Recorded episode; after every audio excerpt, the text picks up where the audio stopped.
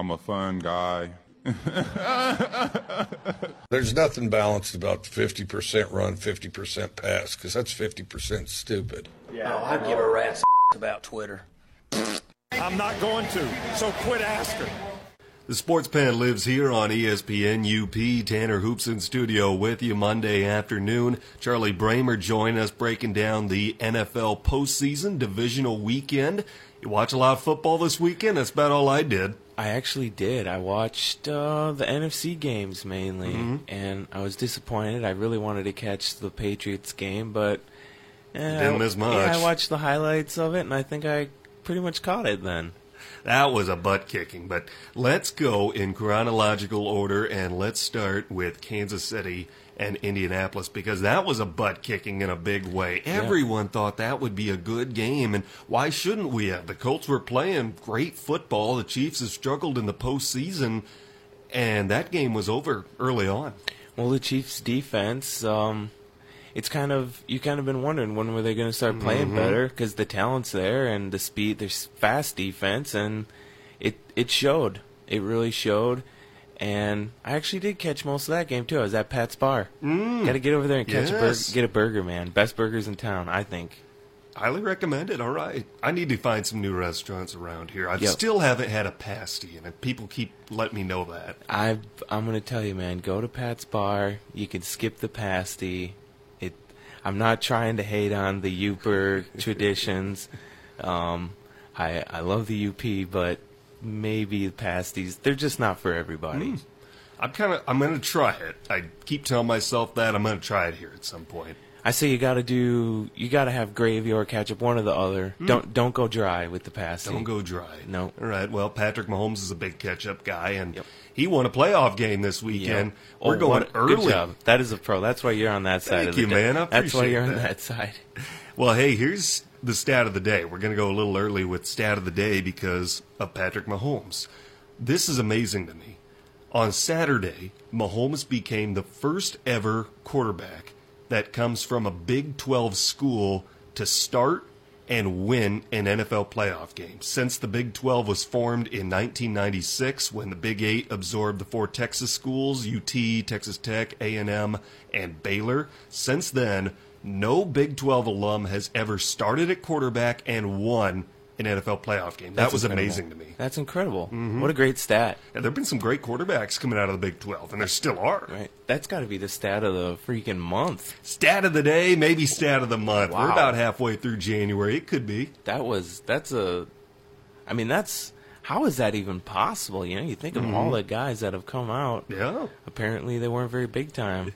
big time, not Big 12. Well, Patrick Mahomes is big time, man. He's fun to watch, and I'm I'm rooting for this Chiefs team because, for one, I don't want to see another Brady Super Bowl. Nothing against Brady, the Patriots. I respect what they do, but I want to see somebody different in there. The Chiefs have always been uh, when I was growing up, you know, I mean, with Packers fans, we're so homerish. It was hard for me to root for even an AFC team. Mm-hmm. But I grew up in River Falls, Wisconsin, and for most of my childhood, that's where the Chiefs had training camp Mm. there at the college, University of River Falls. Mm-hmm.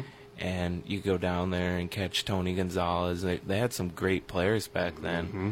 And, um, yeah, like I said, being a Packers fan, it's hard to. We're so homerish. It's hard to root for anybody else. But I've always enjoyed the Chiefs for sure. Well, especially when we were growing up, those teams were really fun to watch. The Definitely. Trent Green was the quarterback. Yeah. You had Larry Johnson and Priest Holmes in the backfield, and the aforementioned Tony Gonzalez, one of the best ever play. And now I can't remember. They had that awesome linebacker. I just watched the Football Life on him. I can't mm. remember his name, of course. They've had a few awesome linebackers. Very good pass rushers in their days. pretty, yes. pretty good group that you could pick out of. But either way, I'm on their bandwagon for the rest of these playoffs. I think it's going to be New England and New Orleans. I hope it's L.A. and Kansas City. Well, it's gonna be New England and New Orleans, and I think you've only been calling that for about since about week two. So Well, they are a different team in the postseason. New England is. You can look at them in the regular season. You take that whole body of work, what have you, into consideration. It'd be very easy to say that they're not the same team, and they won't be in the postseason. But I tell you what, Belichick's teams in the playoffs are Yeah. much different than his teams in the regular season. And it just goes to show what a big deal everyone was making out of the whole Josh Gordon thing. And mm-hmm. I mean, they still got Hogan and Edelman, so They are going to be just fine. there, yeah. They will be just fine. I'm excited to see what they bring to the table next week. They'll have the early game at Arrowhead, playing at Arrowhead for one thing, and the weather. It looked fun, and I give the field guys a ton of credit because I know the weather was really nasty around the Kansas City area.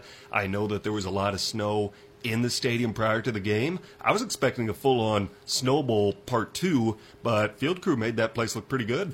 Yep, and Arrowhead, they say it's one of the louder outdoor venues in It all of is. sports. So My first NFL game was there. Oh, there you go. And that's I suppose you grew up not very far away. No. And that's where the Packers went in. Uh, was that 2011, 13 and 0, 14 and 0. Mm-hmm. Lost their only game of the year that year in Arrowhead to I believe a 3 and 13. The Chiefs finished 3 and 13. So Arrowhead, yes, it can be a very difficult place to go into.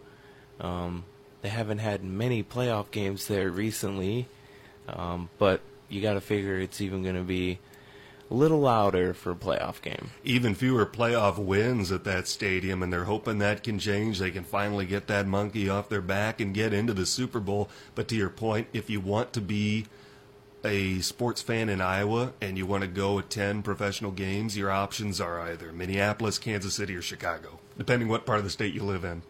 And uh, what was your preference always? Mine was always the Twin Cities. Yeah. Yeah, I always like going up there to the Twin Cities. By the way, one year ago today, the Minneapolis Miracle happened. Still the greatest sporting event I've ever witnessed live.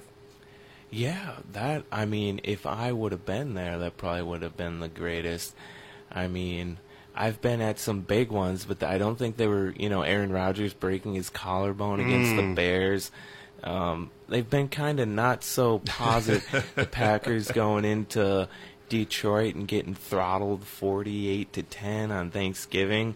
There's just been too many negatives. Mason Crosby Oh, kicking boy. field goals off the uprights in in overtime. So I, I want to get a positive one like like what you saw, just none of these negative ones. Hey, if you keep going, at some point something good is going to happen. And that's what I'm thinking.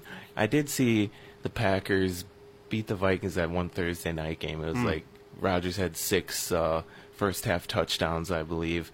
But that wasn't a very good Vikings team, so it's not really much to hang their hat on. Anytime Aaron Rodgers throws for six touchdown passes, that's something special. Right, and and that's always fun to see. Um, but but a, a real, you know, like a franchise changing moment or a moment that you know that obviously the Minneapolis Miracle, so to speak, is still on commercials today. A year later, that's been the best play now for quite a while, and it probably will continue to be, depending upon what happens in the playoffs. It's really something to be able to catch something like that in person. Well, I tell you what, going a little bit further with the postseason, let's go to the Saturday night game. You had the Cowboys and the Rams. All the pressure was on the Rams in that game. The Cowboys had nothing to lose. They got out to a slow start, and LA took advantage of it, went up 23 to 7. Cowboys made it interesting, though. I mean, they hung around and. I mean, the Rams were a better team, but the Cowboys, as hot as they were, couple of breaks go differently, and that could have been a whole different ball game. Yep, and and on the way in, of course, I was listening to Le Batard. And mm-hmm. Stugatz was giving his weekend observations, and Love that. How how he said how could Jason Garrett be so happy after a playoff loss, and just because of his job security. So, He is going to get a nice little extension right I now from Jerry Jones. Just enough mediocrity to keep him around. right. I bet so, and um, but yeah, like you said, it could have gone a different way, but the Rams are just that much better. And now you have the Bengals that are just hoping the Rams will finally lose so they can hire their quarterbacks coach and Zac Taylor to come be the new head coach in Cincinnati. Got a couple of those situations because Yeah. Miami needs New England to lose so they can hire Brian Flores as their new head coach. Yep, and uh, I was thinking the Packers were going to want New England to lose, but I guess not. Hey, McDaniels just surgically tore apart the Chargers yesterday. You think there are a few teams out there that are regretting not picking him up as a head coach? Well, I mean, every team has to say they're going to stick with their guy and they love their guy, but.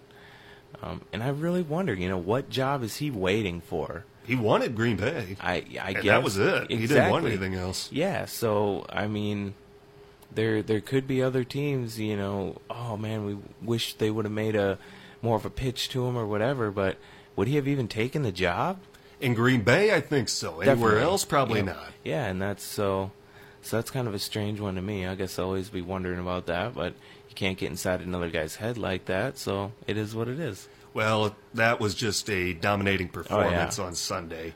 The Chargers brought a knife to a gunfight. Yeah, and and I was just really disappointed. You know, being down twenty-one to seven in a football game, especially a playoff game, you're not out of it. And and they had just gone down twenty-one to seven. Rivers got sacked. The O line just looked so collectively, mm-hmm. just like the air had got, like they got ran over by a Mack truck, and they just had no air left in them. And I don't even think they helped Rivers up. You know, like if you're if you let your quarterback get hit, you're supposed to run over there and peel him off the turf, and especially when he's that old, right? Yeah, he will not be buying anybody dinners or. No, that was terrible. A few years ago, remember when Dak Prescott bought his offensive Yeah. line, all new cars, vehicles, what have you? Rivers won't be doing any of that because he was only sacked twice officially, but he was getting bruised and battered and hit almost every time he threw the ball. he was getting rid of it as fast as he as fast as he could have, and then on plays where he was trying to get the ball down the field and make something happen, because that's what you got to do when you're down. Mm-hmm. And it he he wasn't afforded the time, and I just thought. As a team, they just did not look like like once they went down two scores, there was no way that team was coming back. Just simply because of their attitude. I mean, it was Antonio Gates was obviously still giving it whatever he's got left in the tank, and Philip Rivers just gives us another, just just a you know it's really cliche what what you would call a gutsy performance. Mm-hmm. You know, you see his team stand on the sidelines. He he's jumping up and down, yelling. He's the only one still in the game, even even on the sidelines. When he's standing on the sidelines, he looked more involved than most of the guys out there playing defense. So Philip Rivers continues to be Philip Rivers, and the Chargers continue to be the Chargers. I love Philip Rivers. I believe he's going to be a Hall of Famer. He's a great quarterback. No one can argue with what he's accomplished, at least during the regular season. But I almost wonder how much is that lack of postseason success going to impact his future and how we think about Philip Rivers and putting the game into perspective from the standpoint that he has never won a Super Bowl. Really, he's never come close to winning a Super Bowl. And with the talent, you know, I mean, however many years he's willing to give it, um, with the talent that's on that roster, you know, they've got a solid three, four year window, you would think. Um, how many more of those three, four years is he going to play? Physically, if he wanted to, he probably could play all of them. Mm-hmm. But if it keeps going like it did yesterday, I mean, I don't know how much longer a guy in his late 30s could stand in there like that. He's obviously about as tough as they come. Um, he's got to be the closest quarterback out there, especially at that age, you know, taking hits like Brett Favre and just getting back up and still, but, and there's guys that'll do it, but to have that attitude that he was showing, um, that that's really unique. Um, obviously, how many picks did he throw? Did he throw two? Just one, the one. Um, but anyways, you know, he's trying to make plays happen. Uh, it, it was just, it, it, I thought it was kind of hard to watch just because was. I felt so bad for the guy. He wants it so bad. We are up against a break, but I want to go to last night's game before we do so. It was almost a role reversal of last year's NFC Championship, where the Vikings were a red hot team. They came in with momentum.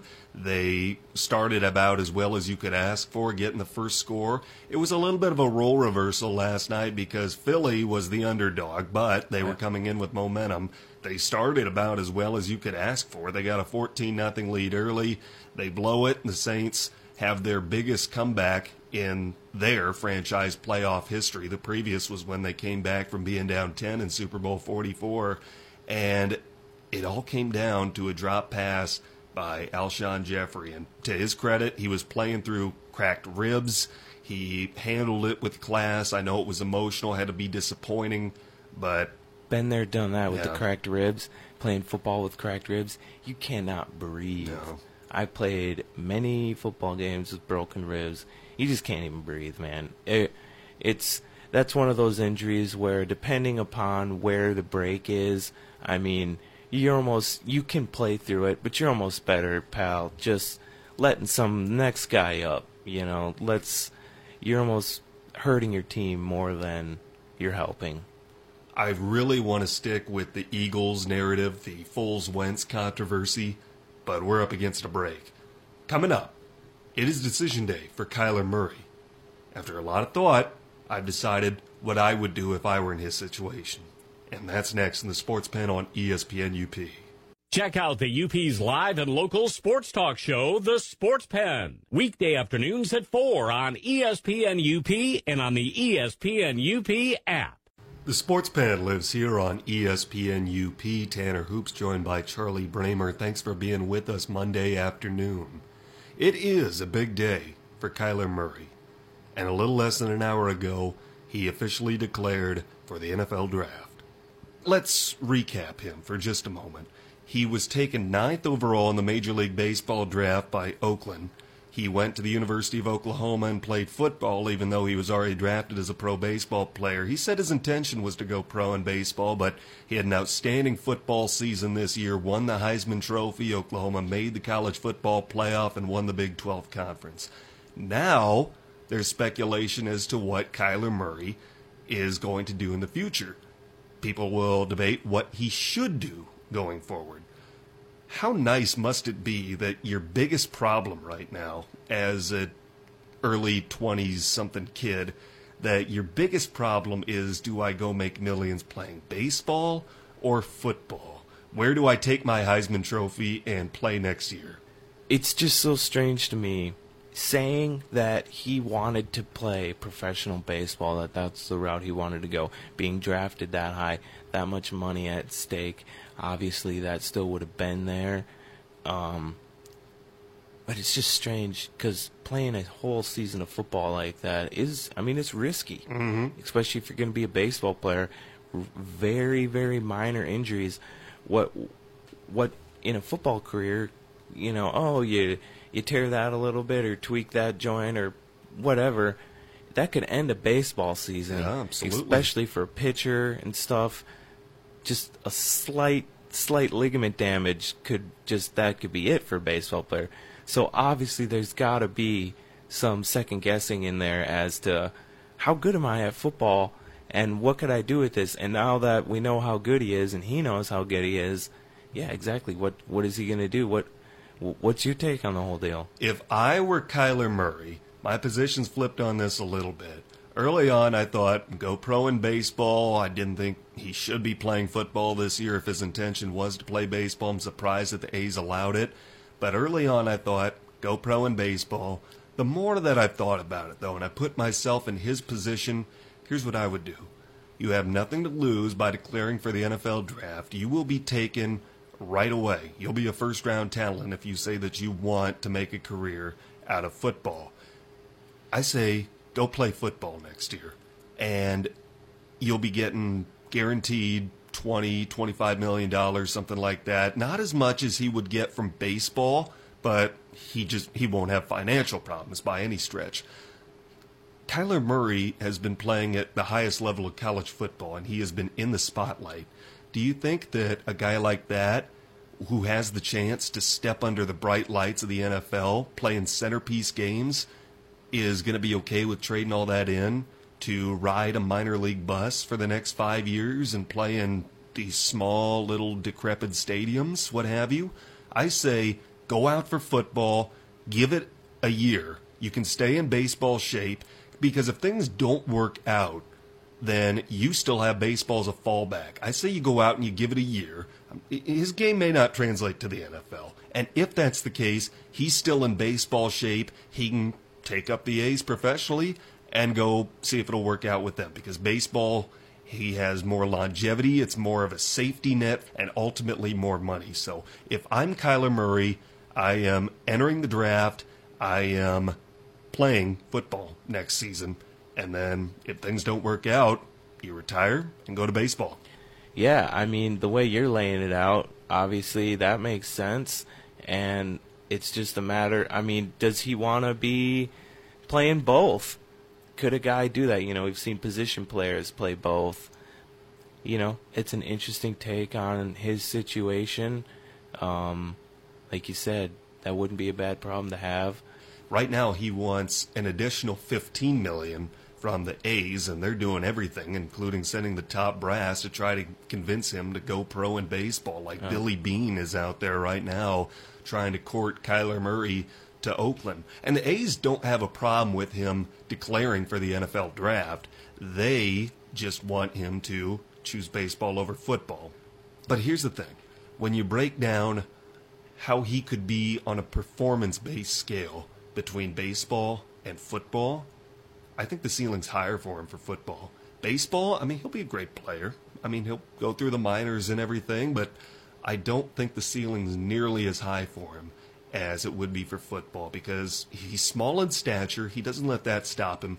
He's like a more athletic, more mobile version of Drew Brees, and he's coming into the league when it's at its offensive peak. The rules are being changed to benefit offenses. He could end up having a career that encompasses and overshadows that of Drew Brees. Maybe the greatest quarterback of all time. He's up there in the conversation. I think this would be such a wasted opportunity if he didn't at least give it a try, at least Yeah. one year to come into fruition. Yeah, I mean, it's uh, maybe maybe that's what he does want to do is is play play both. But it's like you said, he's already done enough to get to the highest competitive level in football. He still has a lot of work to put in to get there in baseball, like you said. So go for the football right now, right? Because baseball will be there.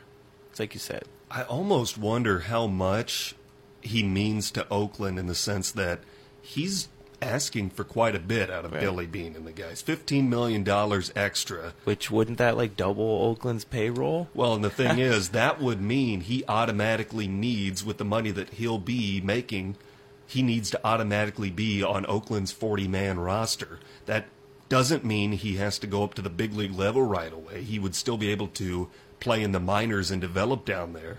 But you would be spending over $15 million extra from what you thought you were going to get for him, and you have to give up a 40 man roster spot. I mean, I know he's a top 10 MLB pick, but is that worth it?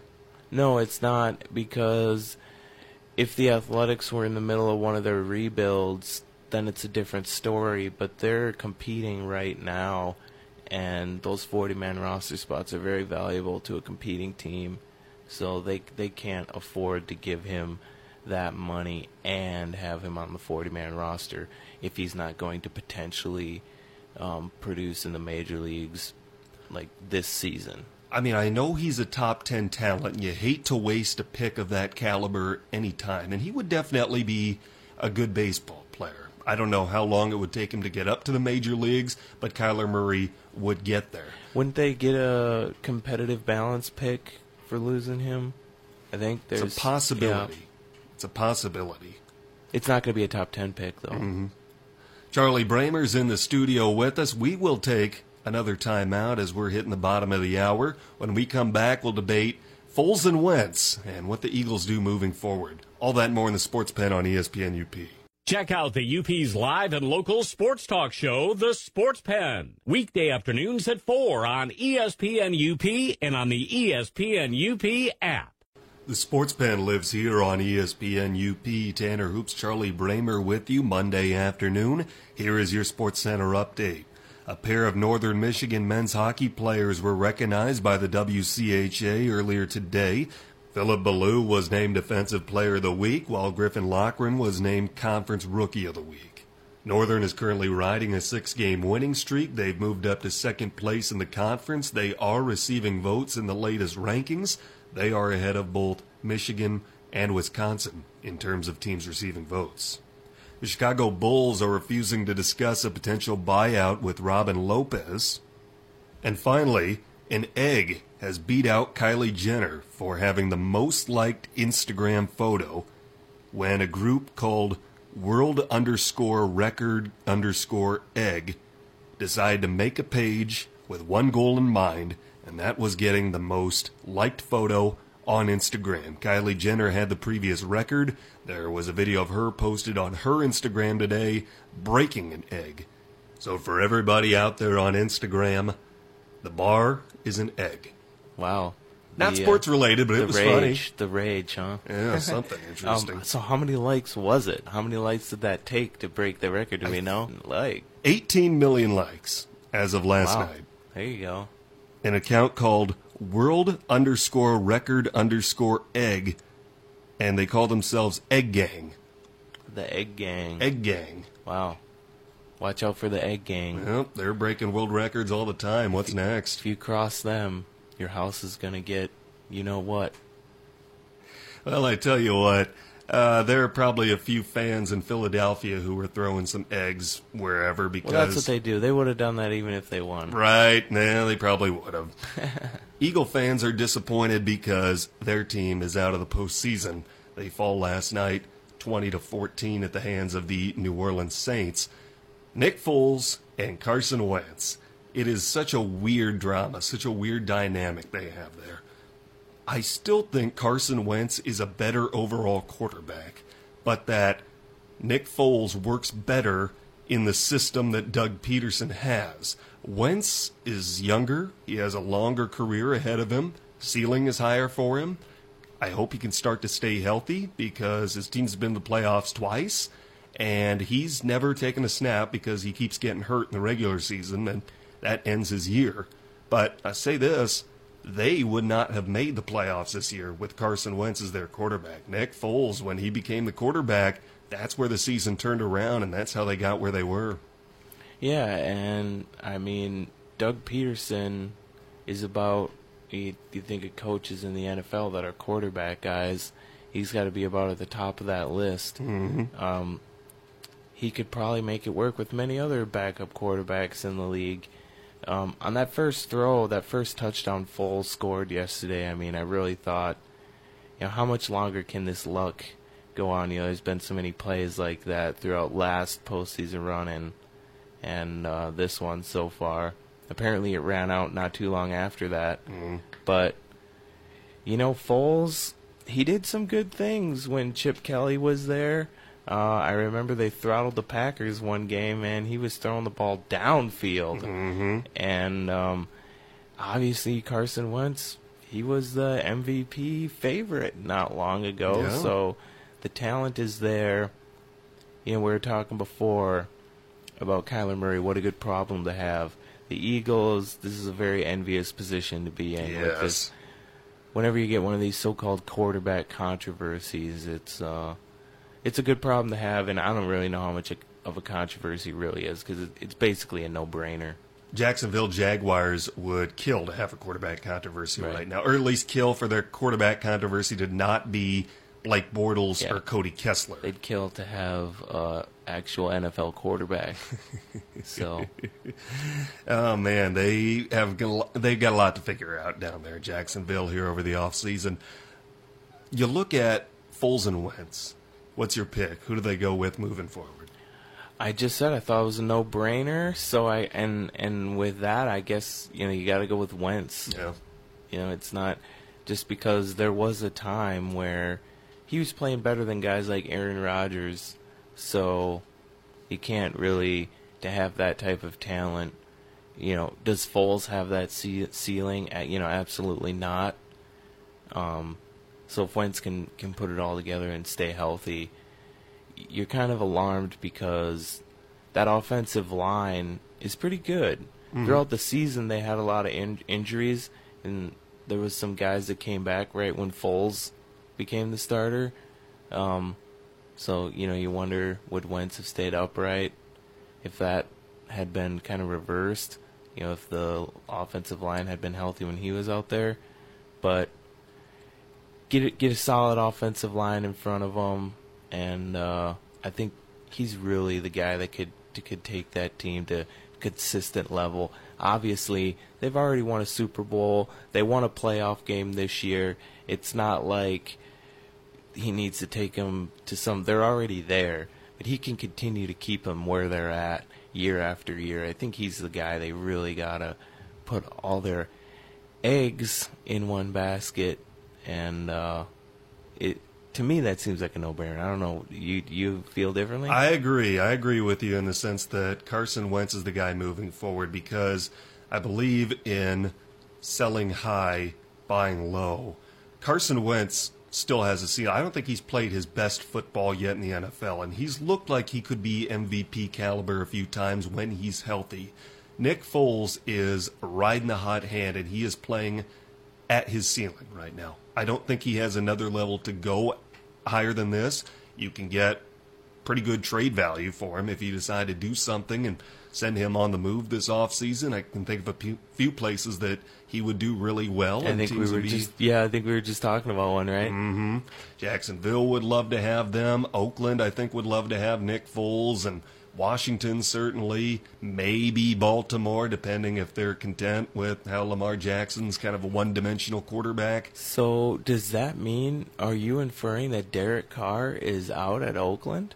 it's starting to lean that way. I don't think he should be. I think Derek Carr is one of the most slept on quarterbacks, and he, I just I like Derek Carr. I'm high on him, but the way things are going there in Oakland, it is a fire sale, and Jon Gruden is cleaning house.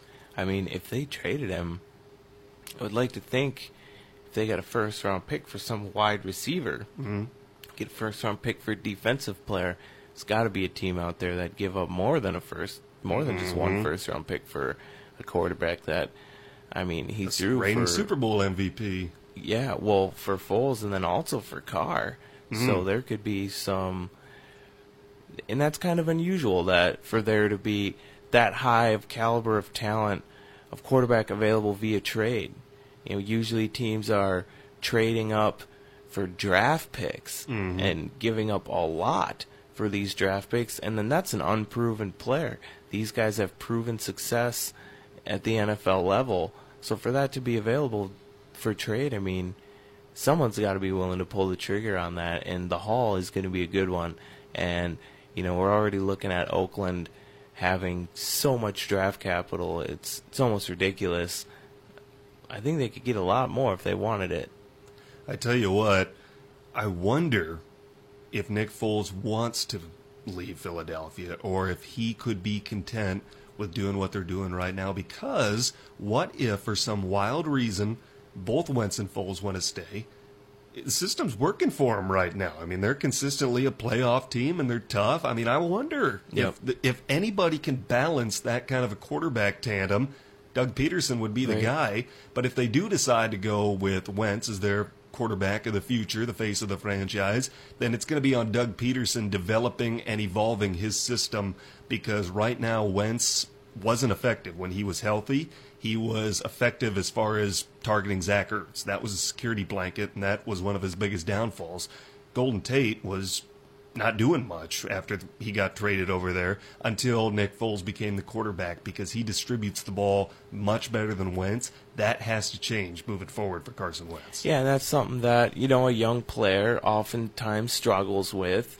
Um, in college, you can have a lot of success. Quarterbacks at Wisconsin have done it for generations, throwing it strictly to the tight ends. In the NFL, you can win some regular season games with that, um, as long as you have a running game. But you've got to be able to distribute the football because teams are not going to let you get away with that for long in the NFL, only targeting uh, certain guys or one position.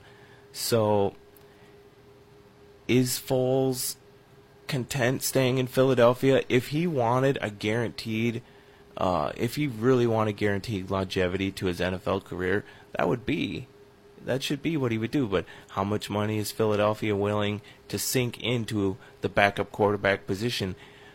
that used to be something teams would sink money into. Nowadays, where quarterbacks are protected more, these star quarterbacks are getting so much more money. That's just you can't afford to do that anymore.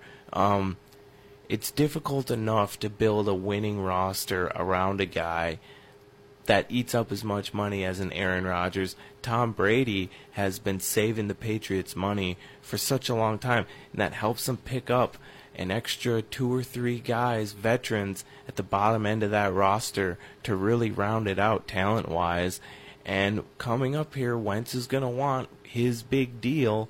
So are they going to even be able to keep Foles around for what he's proven he's worth, even if he's just a backup?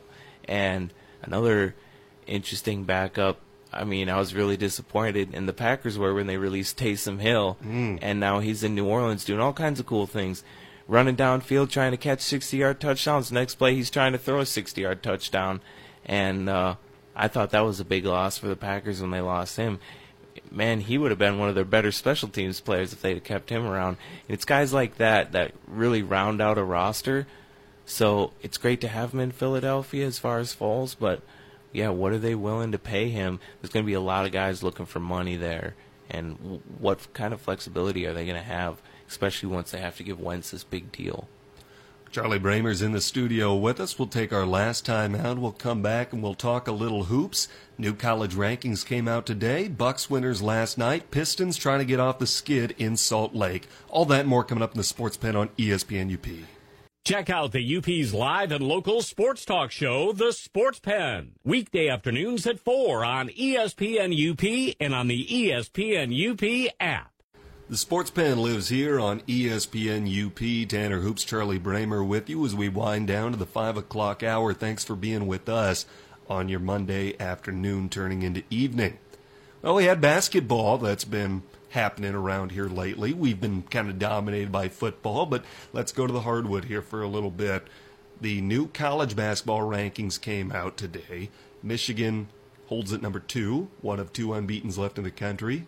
And Michigan State holds at six. Your Badgers, they're on the road tonight taking on Maryland, but man, they're hanging around there in the top 20s. And I tell you what, they're not a team anybody wants to play on a given night because for some nights they, they have it and they can put it all together. But they're going to be a dangerous team come tournament time for that reason. As long as they're hot tournament come tournament time, if Aleem Ford and Demetrius Trice are hitting threes, they're darn near unbeatable. Because if they have that outside scoring, and they have other guys, um, particularly off the bench, that can knock down the triple, but it really comes down to Trice being able to hit the triple.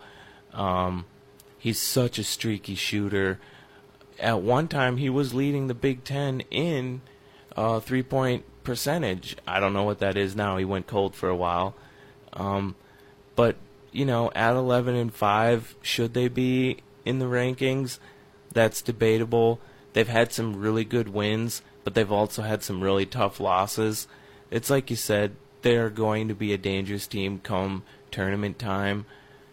But Michigan, wow, what they have done as mm-hmm. far as going back to last year, I really don't know how they're not the number one overall team right now. I mm-hmm. think they are. And it's not really that close to me. I think they are by far the I best agree team. with you. I don't know how they're not ranked number one overall. Uh, take that Michigan team over Duke, absolutely. Oh, certainly. And that's very, I don't know what it is. I mean, you want to call it disrespect, whatever it is. Um, if I'm Coach Beilein, I like being the number two team. Mm-hmm. Us against the world type of thing. That always plays well for your for your team, right? That Badger game against Minnesota. That- oh, that was one. rough. That was rough, man. Did we learn some negative things about Wisconsin, or do you tend to think that was a fluke? I mean, Happ has got to learn how to hit free throws, otherwise it's going to be hack a Happ.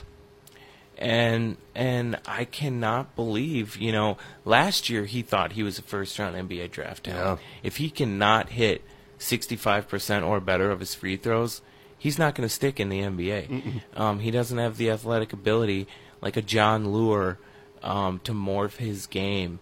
Um, is he going to be able to score on NBA bigs the way he scores on these college guys? Yeah, he's he's doing it against seven footers, but against Giannis and against Rudy Gobert, um, the stifle tower, I I don't see him being able to finish the same. And and if he's trying to, and if he if he can, then like I said, they're just gonna hack him, and it's it's really disappointing because you look at his shot he does not have the ugliest free throw you've ever seen. So I don't know why he can't get consistent. I don't know if it's a mental thing. you, you got to assume that's what it is. I've been waiting ever since his sophomore year. I thought this guy looks like he's going to be a big that develops an outside shot because he's got great handles. Mm-hmm. He has surprisingly good handles. He's just a little slow. I think he's got the handles to play in the NBA. He's just a little slow. Then he can't space the floor. You know, 20 years ago, maybe a little longer even, he'd have been a top prospect. Yeah. And he'd have been a big time four prospect. I mean, a power forward back in their heydays, the Danny Forts and heydays of power forwards in the NBA. He'd have been a top prospect. But now it's, I don't even think he'll stick in the NBA. He's probably going to be playing overseas, unfortunately. Well, you've got the Bucks to feel good about. They Very get their good. thirtieth win last night. They're now thirty and twelve. Giannis keeps doing Giannis things, but they took down Atlanta. 133 points is getting to be the norm when they can get Yep. that per game. They've only scored under 90 points once and under 100 three times, I believe. They've scored over 130 six times. So, or now it would be seven with the game last night. They lost to the Wizards. That looks like a bad loss. That was not a bad loss. Mm-hmm. The Wizards I think they made 18 threes against the Bucks. Then they shot. They made a franchise record 19 threes against Toronto last night.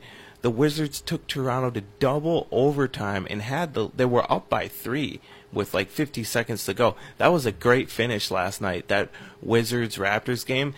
If the Wizards would have beat the Raptors, they would have had beaten Philadelphia, Milwaukee, and Toronto all in a row. That Wizards team is on fire right now, and they are spacing the floor and moving the ball just about better than any other team I've seen all year. Watching Golden State and the Bucks, and they move the ball better than just about anybody in the NBA. For the Wizards to be at that level with the guys they got, Bradley Beal has been on fire at back-to-back triple doubles. He had, I think, 44 points against Toronto yesterday. Um, I mean, that's that's really killing it. He had he had 35 against Milwaukee, I think, but to have back-to-back triple doubles against those two quality teams. He played 55 minutes last night, and he's out there giving it all he has, taking Toronto to the wire. Obviously, I can't believe I'm talking about the Wizards in Toronto, and not the Bucks. But the Bucks played the Hawks. They won by about 15, whatever it was, 12, 15. You know, that's expected, right? And um, But the Wizards winning, that hasn't been expected Yeah. lately. And they're doing this without John Wall. Definitely, and they're finding that they're a more well-rounded team, and they play better. The ball moves better without. It doesn't become so stagnant like it does when John Wall's on the court.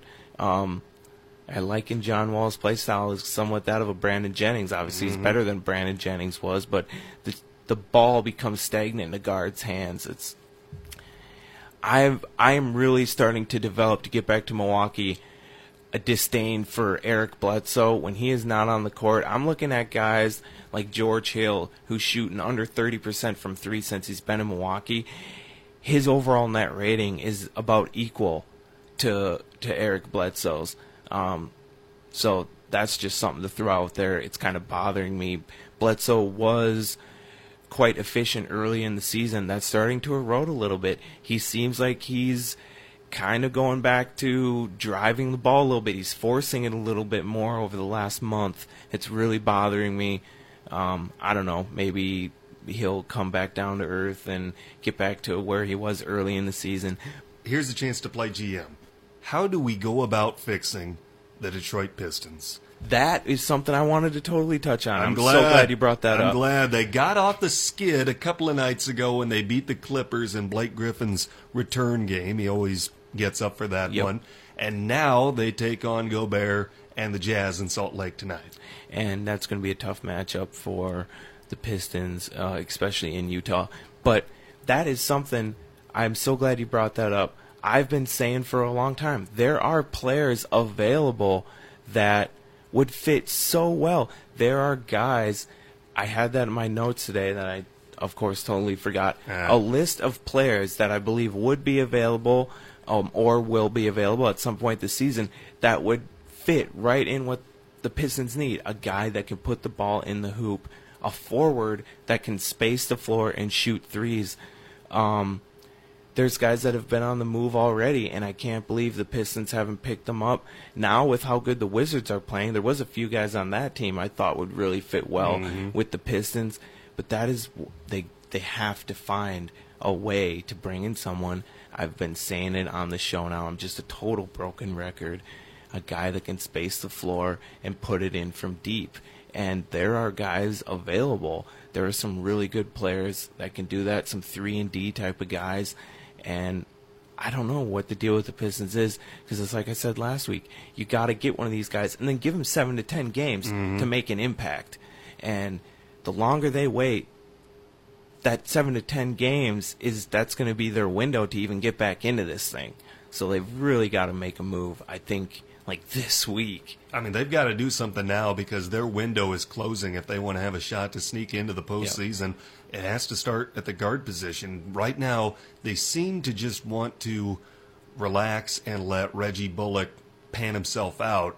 I'm not sure if that's going to happen this season. though. He's got potential. Reggie's got potential. I just don't know that it's going to happen here in the next week or so, and they're going to miss their window, but they just seem content to not make moves. I think I think Bullock is going to be a guy. Um, he's going to be better suited coming off the bench and just doing that type of thing through it. I think he's too streaky at this point, and a lot of guys like that that are that are that streaky. Um, they're just better served coming off the bench. There's nothing wrong with that. He can still play 25, 30 minutes a night, but just coming off the bench in a less less pressure, you know, that can make a huge difference on guys like that. And somehow, some way, the Pistons have to find a way to move Andre Drummond. He's a dinosaur. The Bucks got out from under Greg Monroe. Obviously, his contract was expiring last year, but they were able to get something for him.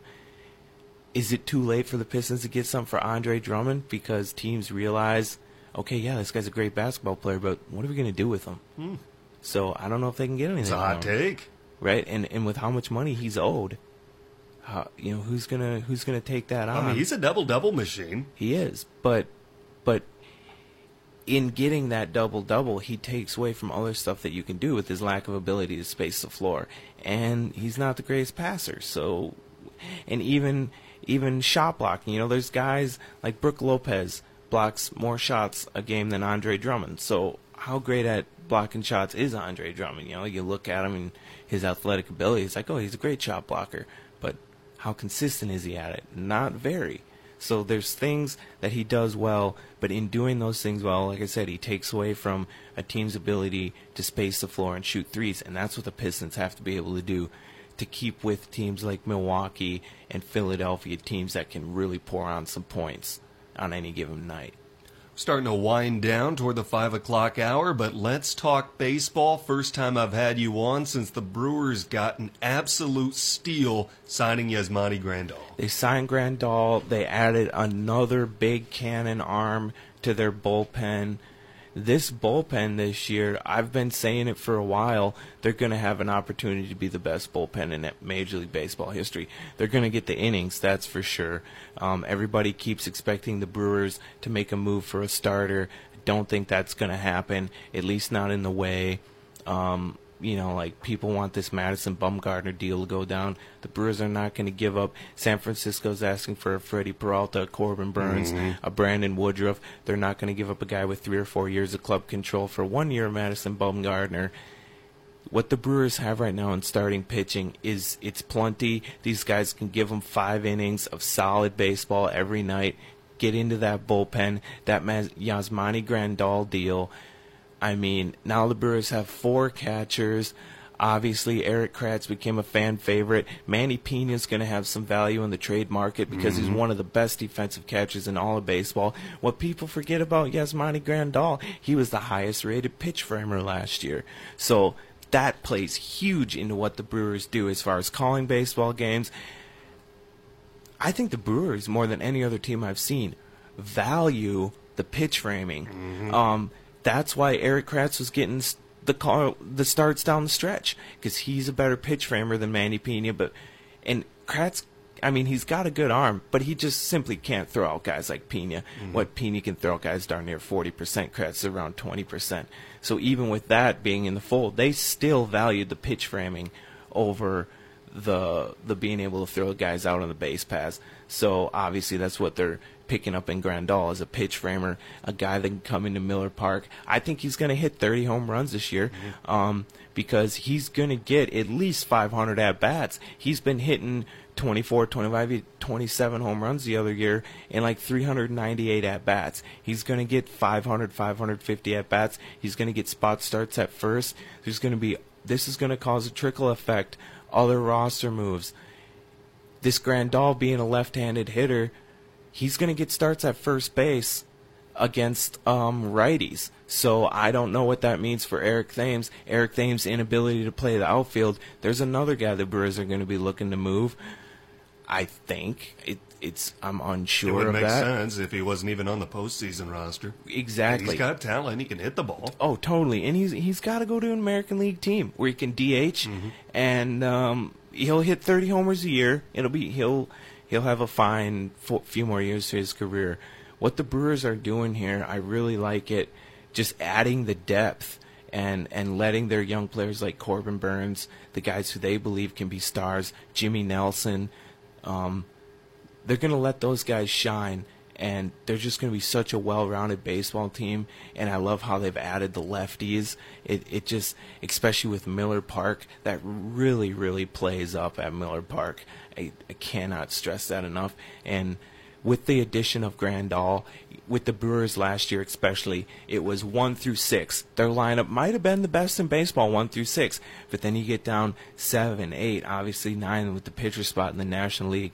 It was just, especially in the dog days of summer, that was rough. Seven, eight, nine. Now with Grandal stretching their lineup at Miller Park, they're going to be a hundred win team this year. Well, There's no Grandal, doubt about he, it. he wants to be a part of this Brewer team. He sees they're building something special, and he wants to be a part of it. He took a hefty pay cut to come up there. Yeah, well, I mean, he did take the hefty pay cut as far as longevity, you know, longevity of his contract. He turned down some say a $60 million deal over 4 years, others say it was closer to 50, whatever it was. He's taking 5 extra million this year and banking on having a great season. He's going to be 31 next off season, so expecting to get another 4-year contract offer, that's cojones on his part because 31 year old catchers do not get those offers, and he's not going to get it from the Brewers. No. So he's expecting to go to Milwaukee, have a big year, and get another bigger contract offer next year. Like I said, that just doesn't happen for catchers. So they're like Mark Grace used to say, if you want to extend. If you want to really make money, you go year to year, but that is banking on yourself. I don't know why he didn't take the money in New York, but I'm very overwhelmingly overjoyed to have him in Milwaukee. That that is really the offensive player that's going to put them over the top. And now I think I'd be happy with them platooning Spangenberg and Perez at 2nd mm-hmm. Perez has a 780 OPS against lefties, and Spangenberg has a 750 career OPS against uh, righties. So that's a you- you're talking with that kind of defense, a plus defense, platooning them at second base that you add that all together, that's an above average production at second base, and just have them bridge the gap to Keston Hiura. I really like how the roster's coming together. Brewers need to hire you as an analyst. Well, I I agree. I like that take. Thank you, thank you. I like that take. I've watched enough Brewers baseball to have an opinion. That's for sure.